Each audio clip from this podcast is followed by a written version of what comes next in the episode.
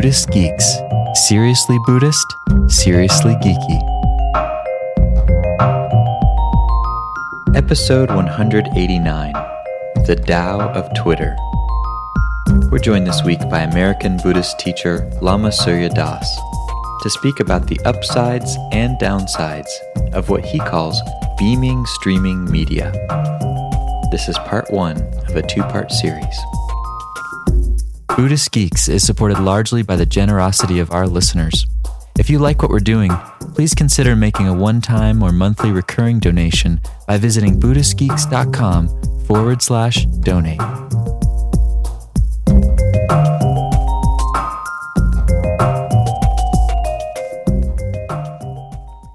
Hello, Buddhist Geeks. This is Vincent Horn, and I'm really excited today. I'm joined by Lama Surya Das. Lama Surya Das, thank you so much for taking the time to speak with the Buddhist geeks. You're like one of the biggest geeks out there, so it's great to have you on. Geek you. and uh, just a little bit of introduction so people have a sense of your background and, and kind of what you're bringing to the conversation. You're one of the foremost American lamas in the Buddhist tradition, and you've helped bring Buddhism to the West in a really big way. You, along with several other elder teachers, I really consider to be sort of the core elders of the Western Buddhism.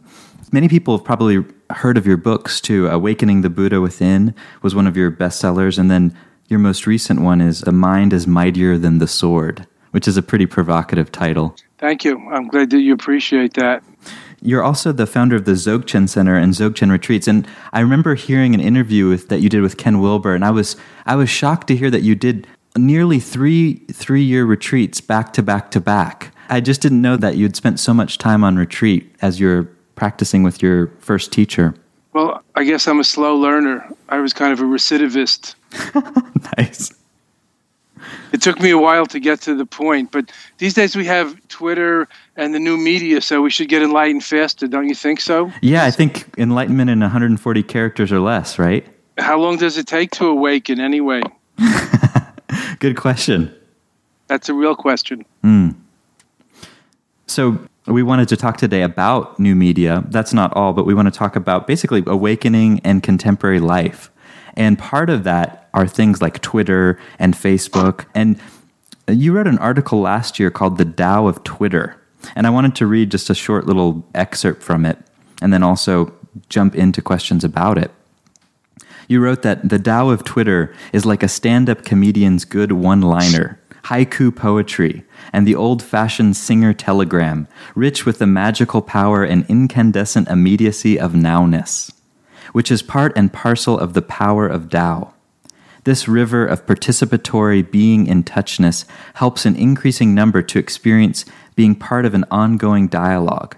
Side by side rather than top down, social network opportunities amplify and strengthen the possibility of virtual community and mass action today. Whether for good or ill, time will tell. So, this is a perspective I don't really hear many spiritual teachers taking that these emerging technologies may actually have deep spiritual and practical benefit to humans. That dare we even say they have a strong spiritual component to them. You even go on further in the article to say that I believe technology is pure spirit. It is not just a tool, but can be a transformative force. Could you say a little bit more about this perspective that technology isn't necessarily or automatically a hindrance and a problem to our spiritual lives? Sure, I'd be glad to. And you read some nice words. I guess I spent some time thinking about that and it came out well. But more off the cuff, let's just take a very prosaic example, Vincent, which everybody can understand and relate to. It's not very sophisticated, technological, or anything like that. Is the printing press. That's basic technology. Don't we all agree that the universal literacy and the printing press and the advent of books and news and all helped humanity develop and help bring about bring us out of the dark ages and the reformation and the age of reason and democracy that everybody could participate in and so on. This is spiritual evolution at work. And many of the things that i hear people saying about technology they said about the the priests who were the pharisees of the time the status quo the catholic church in europe for example said uh, they didn't want the people to be able to read. They wanted to have control over the knowledge, the mathematics, the astronomy, the science of economics, the ability to balance the books, the Bible, the truth about heaven and, and earth, and so on. And I think that that transformative technology was very crucial in bringing about a lot of evolution, worldly evolution, and also spiritual evolution to humanity. And similarly, just in my lifetime, which goes back almost to the time before television, I remember I used to listen to Brooklyn Dodger games with my grandfather on the radio in the early 1950s when I was a baby. There was television, but we didn't have it yet. Then we got it. You know, people said, oh, television is going to be the end of books and reading and so on.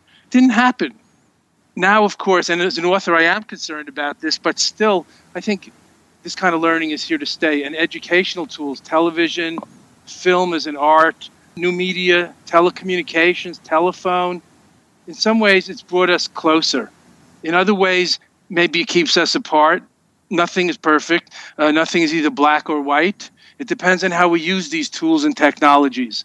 We could talk about many other examples, but I think that's a good example it's a little known fact, but book lovers and scholars and historians definitely agree with this. It was not the books that made the printing press and printers successful 500 years ago. It was the ephemera. It was the one page, the short messages, the announcements that bread would be available on Saturday, that taxes would be collected, the indulgences that the church sold on one pages, that things that printers printed in the thousands are what kept printers in business, unlike Gutenberg, who went out of business with his breakthrough Bible. So today we have ephemera like the blogosphere, the Twittersphere, as I call it, which is not necessarily full of twits, although twits are everywhere, and I'm a twit too at times. But the Twittersphere, uh, these are ephemera. But as one of my editors, who's very clever, once pointed out, you think that your books are going to be in the libraries forever and people are going to find them there. It may be that because of things like Google, that the ephemera and the digitized versions of your work, the blogs, the articles, the essays, the YouTubes, are going to be available and accessed much more in the coming generations by hyperlinking through people's electronic devices. So I was very surprised that this has a very interesting educational and consciousness raising, knowledge based net. Indra's net effect, where everything is instantly connected. People might not be going to libraries. Libraries might not even exist, who knows, to find my books or anthologies and my essays. Graduate students may not be doing that anymore. They may be Googling it or whatever it is, uh, noodling it or boogling it in the next generation. And they may be finding things digitized much quicker and using those things. So I think there's an opportunity here for us to use the medium, just as it was used as an educational tool, to use it as a spiritual education for true higher education. Of course, as Martin McLuhan pointed out, who taught me about media in the 60s and all of us, the medium is also the message. So, this very short and quick means of communicating also has its effects. So a short message also could imply a short attention span. It could entrain short attention span. Somebody said we're losing our IQ through all of this instant messaging and simultaneous multitasking and texting and emailing and cell phoning. I don't know if that's been researched and proven yet, but uh, I can almost feel that because I feel like it scatters my attention, and attention is the essence. So I think there's the upside and the downside to this technology, just like anything else.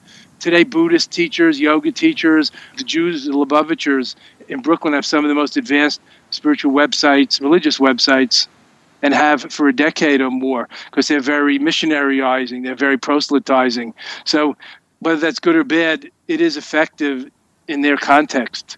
So, in this way, I think the Tao of Twitter shows us the great Tao flows on, and it's up to us whether we recognize that it's flowing through us right now, or we feel like it's a foreign thing, like God up in heaven, that we have to reach and get to later. The immediacy of nowness, the creativity, the juice, the enlivenment this is the Tao of Twitter. There are many things that are said that may actually fit in 140 words that have changed the world, like love thy neighbor as thyself, or some other what we call pith instructions in Buddhism. God is within everyone. All men are created, all people are created equal. So I try to, especially to meet the young people, because that's where young people live, be a little bit on the net. Although my natural inclination is more with my meditations and retreats and workshops and person to person spiritual teaching and uh, writing books and essays and doing in depth interviews. But still, as I learned when I had some bestsellers and I was in TV and radio quite a bit, you can say a lot in a three minute or five minute interview on TV. I was on Stephen Colbert's show twice. They do six minute author segments. Mm-hmm. I got to say what I wanted to say, and it was a whole different audience. Yeah. I felt very good about that. Nice. So I think that, like any tool, technology is a tool, the new media is a tool. How we use it, where we're coming from, what our intention is, makes all the difference. We can use it wisely or foolishly. We can become addicts, or we can become adepts added. And I noticed just following you on Twitter, you're starting to do some pretty innovative things, I'd say, with Twitter. Uh, you've got this whole Ask the Lama segment that you do where people will tweet in questions and you'll sort of answer them in a blog type format. What else are you doing and what kinds of things are you finding helpful being a teacher of Dharma online? That's a good question. I'm glad you appreciate that. When people ask me what I'm doing on the social networking, I usually say nothing because it's my younger assistants and friends and students who are always asking me to do that and sort of do it. But I'm kind of like the content provider and a little bit of the idea man.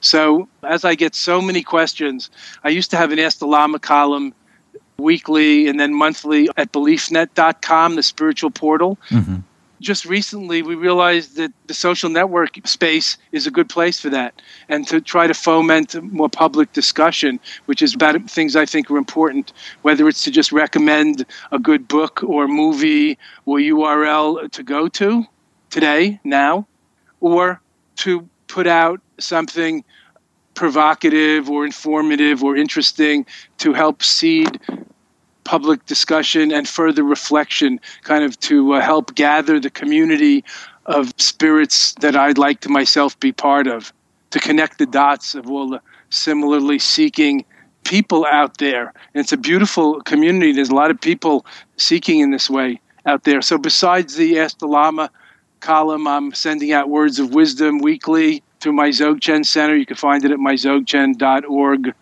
website. I'm trying to do YouTubes and streaming Dharma teachings, webinars, and podcasts. I do quite a few interviews with different teachers and celebrities. I mean, I used to interview people myself, but now people interview me like you're interviewing me, so I just let that happen. Mm-hmm. I have some other ideas, but I don't want to get into that right now. But I'm thinking that there should be a way that we can meditate together online, perhaps using Skype, perhaps in real time. You know, like one day some good advertising executive said, Why do we have all these magazines ads for perfumes, but you can't smell anything? Let's make a scratch and sniff page. well, I'm keep poking my technical committee and also my nephew, who knows everything, according to him. Why we have like not just gong sounds coming out of the iPod now as an app, but why can't we have like the smell of incense coming out or some other sensory enhancements that help us be in the sacred space right now. And I think the immediacy and nowness of the online world could help us do that. I'm not very familiar with Second Life. I heard about it. My buddy Mitch Kapor keeps telling me I should be there. I know there's a lot of porn action there, but there's also a lot of other opportunities. and I'm thinking, how can we get people together online to do something deeper than just exchange quips and 140 word bursts, 140 uh, character bursts, like on Twitter, a Facebook. MySpace is better for musicians, they tell me. I don't know why that is, but I'm thinking about this. How can I get together with people who want to get together with somebody like me in the spirit and have chanting and smell and feel something and learn something and growing deeper and more beautiful together? I think this is an opportunity here. Yeah, absolutely. Challenge like I don't really know if it's good to get people more glued to their work site and their laptop. That's a question I have. Yeah, that's a great question. And I guess following up on that, I just sort of make the observation that as the internet's evolved, it seems to be becoming more and more integrated with life, more and more lifelike, I guess I would say. You know, Skype video just burst on the scene a couple years ago, and it's amazing chatting with people. We were just chatting with each other a minute ago, and you're in Massachusetts, I'm here in North Carolina. That's so much more lifelike than the telephone would, would be. And I'm wondering, do you think that trend's going to continue, or things are going to become, as you're saying, more and more sensual, more and more sensory realism? And if so, does that mean that I just want to put this in a provocative way. Does that mean that sort of local sanghas in a certain way are dead? No, no.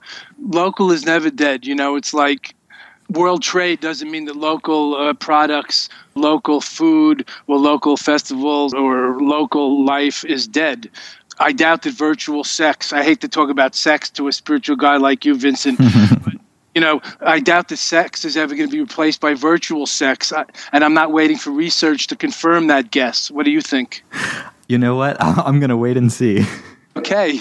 Well, as the Dalai Lama said, seriously, and I'm a guy who knows what the Dalai Lama says. I'm not saying I heard this on the internet, and it may be not true. Somebody asked the Dalai Lama at a science conference if a person could be reborn as a computer, and he thought about it seriously. He's a very science minded person. He said, Why not? If a consciousness could attach to the body of a person or of an animal, which is made up of the basic elements of earth, water, air, wind, and fire, that's what a computer is made up of, more or less, is his thinking, Buddhist thinking. So why not? So I think anything's possible. I think that, yes, the virtual world, the virtual space is becoming more integrated with life. I think now it's in its infancy or young teen years, perhaps. Only hindsight would tell in a few hundred years, you know, but it's like the early days of TV, maybe in the 50s. First it was black and white, then there was color. You know, we're just getting the different dimensions, like you mentioned, Skyping. I love seeing my grandnephew, who's six months old, in New York on Skype. This is a lot better than talk on the phone and having him say gaga right? He can't talk on the phone except make a few sounds. I can talk to him. I don't know if he's understanding. But now with Skype, people are seeing their grandchildren. I'm just using that as an example. It could be whoever. Or their pets when they travel on business. They're tuning in across the globe, not just from me here in Massachusetts to New York, where my family of origin is, but people are seeing their family or other people or the gurus or whatever across the globe. And this is a beautiful thing of course, not going to replace face to face contact, I'm sure. I do think that there's an opportunity for drawing closer together. And on the other hand, we could blow it. You know, we could end up being like people who just stay in their cubicle or apartment all the time and live in virtual community and have no personal friends or contact order all their food delivered that way through the internet and don't really have much FaceTime or human contact. There are some people like that, and they're welcome to live like that. I'm just saying that uh, that's not how most of us want to or are going to live and flourish. So, this is an augmentation to our real life. This is part of real life. There's no point in saying that media is not real life. When I talk to my mother on the phone, it's just like being with her and seeing her. That's as real as it gets. I don't have to be there in person. I see her and she sees me even without the Skype. You know what I'm saying? So there's an opportunity here. That's what I'm saying for spiritual teachers, for wise elders, for activists, for intelligent leaders. I like what Barack Obama's campaign did through the internet, fundraising and connecting and raising community activists and workers, volunteers through the internet. There's an opportunity here to use it for positive educational consciousness raising purposes. If we could be mindful and reflective about it, not just always rushing for what's new, but also trying to get better and more skillful with what we already have, that would be helpful. New is not necessarily better. I think there's a lot of opportunity here for education. Think about the uh, large number of population who are or are going to be perhaps more housebound as the huge number of baby boomers, that huge number in the bell curve, I think it's like 80 million baby boomers go into old age, and how without being able to travel as much, they can do a lot more through the internet. Let's just talk about my field, spiritually speaking, beaming, streaming media, and so forth. Shut ins, teenagers, 10, 12, and 15 year olds who can't go out at night to hear a lecture, the kind of lecture I give in cities, but they can maybe do it online. So I'm doing my uh, Meta Wisdom calls free online now with my colleague Kevin Buck in California, and we do it virtually through Maestro Conference and so on. That's available at metawisdom.com if you want to look us up. That's another initiative. You asked about new initiatives, yeah. Vincent. So people don't always have to travel to a weekend workshop or a one night lecture. People can do it without going anywhere. You know, all the virtues of telecommunications and the new technology. So some of the most traditional Buddhist teachers I know, not just the American Buddhist teachers who are good at this, like Genpo Roshi or Eckhart Tolle, the Dalai Lama's people, Mingyur Rinpoche, people doing streaming media. Tricycle Magazine has online retreats they just started this year. We used to have on, online seminars. Now they're called online retreats and they're enhanced. I don't know if it's a real retreat, but it's a good effort to bring people into the retreat space online. So things are evolving in this direction, and everything is improvisational. This is a new frontier. Just like Eastern thought and Buddhist Dharma in the West, it's sort of a new frontier. It's improvisational. We have one foot firmly planted in the old world and tradition, and one foot firmly planted in the new. In fact, I would say I feel like I have two feet firmly planted in the old tradition and world, and two feet firmly planted in the new. And this feels good, not schizoid in any way. There's many people I never see anymore around the world who I'm in better contact with because of the uh, new media, email and Twitter and cell phones. Because I don't get to Tibet or Nepal or China or Europe as much as I used to.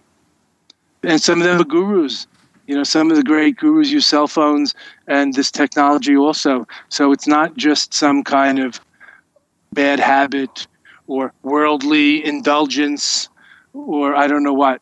You know as we say in buddhism it's not that money is the root of all evil it's not that sex or the other women are the root of all evil. Ignorance. You know not knowing what reality that's the root of all evil. And this is just part of uh, modern reality. Technology is a tool. That's probably the root definition of technology tools and the better tools. Now, the question of it fracturing our attention and in training an ADD and attention deficit disorder kind of generation, that's an interesting question and I think has to be entertained. Maybe we need to bring a little moderation or discipline into our online habits. Like my nephew, who's 28 years old in New York, a college graduate, a radio producer, he tells me proudly, Uncle Surya, I never read a whole book. I said, Lonnie, is that good? How'd you get through college? He says, Cliff Notes and book flaps. I said, Holy crap. I was online 17 hours yesterday. I'm not missing anything. I get the news and sports and everything that way. I said, Holy crap. Is that good? 17 hours online? It sounds like you're kind of a, a nerd glued to the boob tube of the laptop. So I don't know it's a new era. Yeah, it's an interesting question too because there seems to be, in some ways, these dichotomies that people often consider when they think of technology and maybe spiritual practice. Like one dichotomy I'm thinking of is the recognition of timelessness and the speeding up an acceleration of time in the technology world, like you're mentioning. And then the other is attention, which you mentioned. There's the, the unification of attention in, this, in the Buddhist tradition. And then there's the fragmentation of attention that you're mentioning. And it seems like, on the one hand, there are these dichotomies, but on the other hand, what I hear you pointing to is something that brings them together or, or some way in which those dichotomies aren't completely real. It seems like a paradox of sorts it is a paradox, and life is paradoxical. But a wise man said, and it's common knowledge, it might have been John Keats, it doesn't matter, that if we want to open and enlarge our minds, we need to be able to embrace or hold two paradoxical ideas in the mind at the same time. So it's clear to me, and it's also part of Buddhist non dual mystical thinking, to recognize distinctions but also see the unity in it like yin and yang and then the wholeness of it the sacred third that is the two together. Like two people make a sacred third that is the sacred couple and so on. So we think so dichotomously vincent. The mind the bifurcating intellect likes to make two and then it's easier to decide this or that. Things are good or bad. But as we know if we think about it if we're grown up if we're intelligent it's very hard to say anything's unequivocally good and bad life doesn't take place in the black and white areas. There's a whole spectrum in between, not just grays, a whole rainbow of colors and possibilities.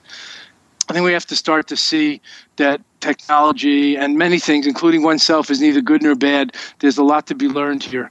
And acceptance goes a long way towards transformation. Radical acceptance has its own transformative magic. So it's not really that important whether I think I'm good or bad. That's just the level of a concept. There's a much deeper truth about beingness and isness that we can't really catch by trying to decide if we're good or bad or you know is milk good or bad? If a baby falls into a pot of milk and drowns milk bad. Too much of a good thing could be bad. Is arsenic good or bad? Or nitroglycerin? I think these things are used as medicines for the heart and so on. Because things are not just what they seem to be in the right context things can be very different than we perceive them usually. So I think we could learn to open our minds a little. Like in Buddhist logic, things don't just exist as they seem to, they're not non existent, they're not both existent and non existent, and they're not neither. It's not just that either everything exists or doesn't exist. So when we start to open our mind to the both and, like things can be both good and bad. Maybe I'm ambivalent. Maybe things are ambiguous. Maybe I have a love hate relationship with somebody or something. Our life can become much more rich.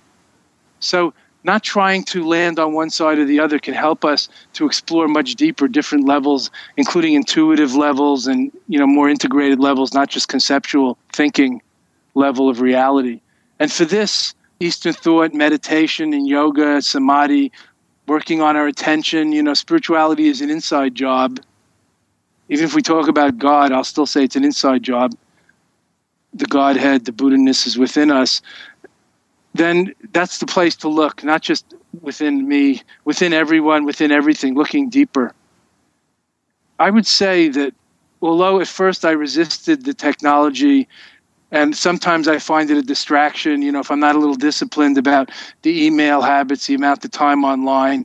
I'm not such a big web surfer, but you know, it's like watching television. You can get a little lost there. There's good thing to watch on television, but you can get a little lost if you just stay on it and lays about too long, drifting and channel surfing indefinitely. Um, you can dissipate your energy online also. But I think the online world has helped enhance my uh, writing and communications. For me, writing and teaching is a seamless whole, and it's leverage the resource. One can't go around everywhere and meet everybody, but we can send out the invitation and let people know what's available, and people can access it today a lot more equally and democratically. And also, let's look at the free aspects. There's a lot of people who can access this information free who can't maybe buy books perhaps they don't have laptops, but they can get online in libraries if they're poor in certain places or countries. There's a lot of opportunities today through this new media and new technology, and I hope the spiritual teachers will take more advantage of it and not just avoid it as if it's some kind of distraction. All kinds of spiritual teachers and masters use technology anyway. They use planes and cars and wristwatches and the surgical tools and you know, electric toothbrushes. So why not? Why not whatever the next thing is, not just the blogosphere and the Twittersphere and the cell phone, but whatever's next. If it's useful, not everybody has to use it. If it's useful to some, some people have a techno personality or are, are communicators, that's fine. Others are more contemplative, that's fine. The spiritual technologies are also technologies prayer and meditation and yoga so many of these things are um, inner sciences, inner technologies, tried and true technologies, and spiritual traditions all use them. So maybe we could just think that uh, some of these things we're talking about are more like the new outer technologies. Technology has always been part of the uh, spiritual traditions.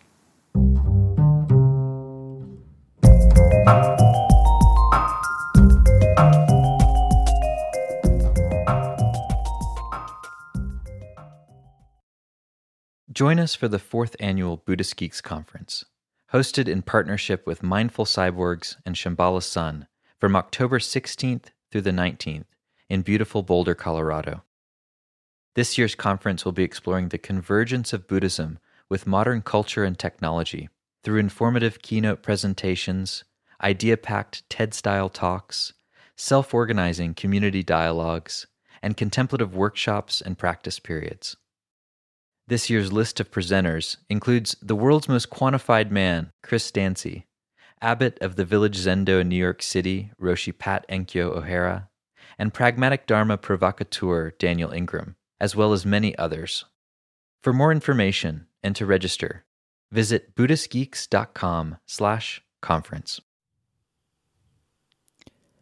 After nearly a year in private beta, the Buddhist Geeks Network is now open for any independent practitioners who want to engage in interdependent practice. You can find out more about the Buddhist Geeks Network by visiting BuddhistGeeks.network. And if you'd like to join the community and join us in regular social meditation practice or other events that we host there in the network, all freely offered, you're very welcome to do so, again, by visiting BuddhistGeeks.network. Love to see you there.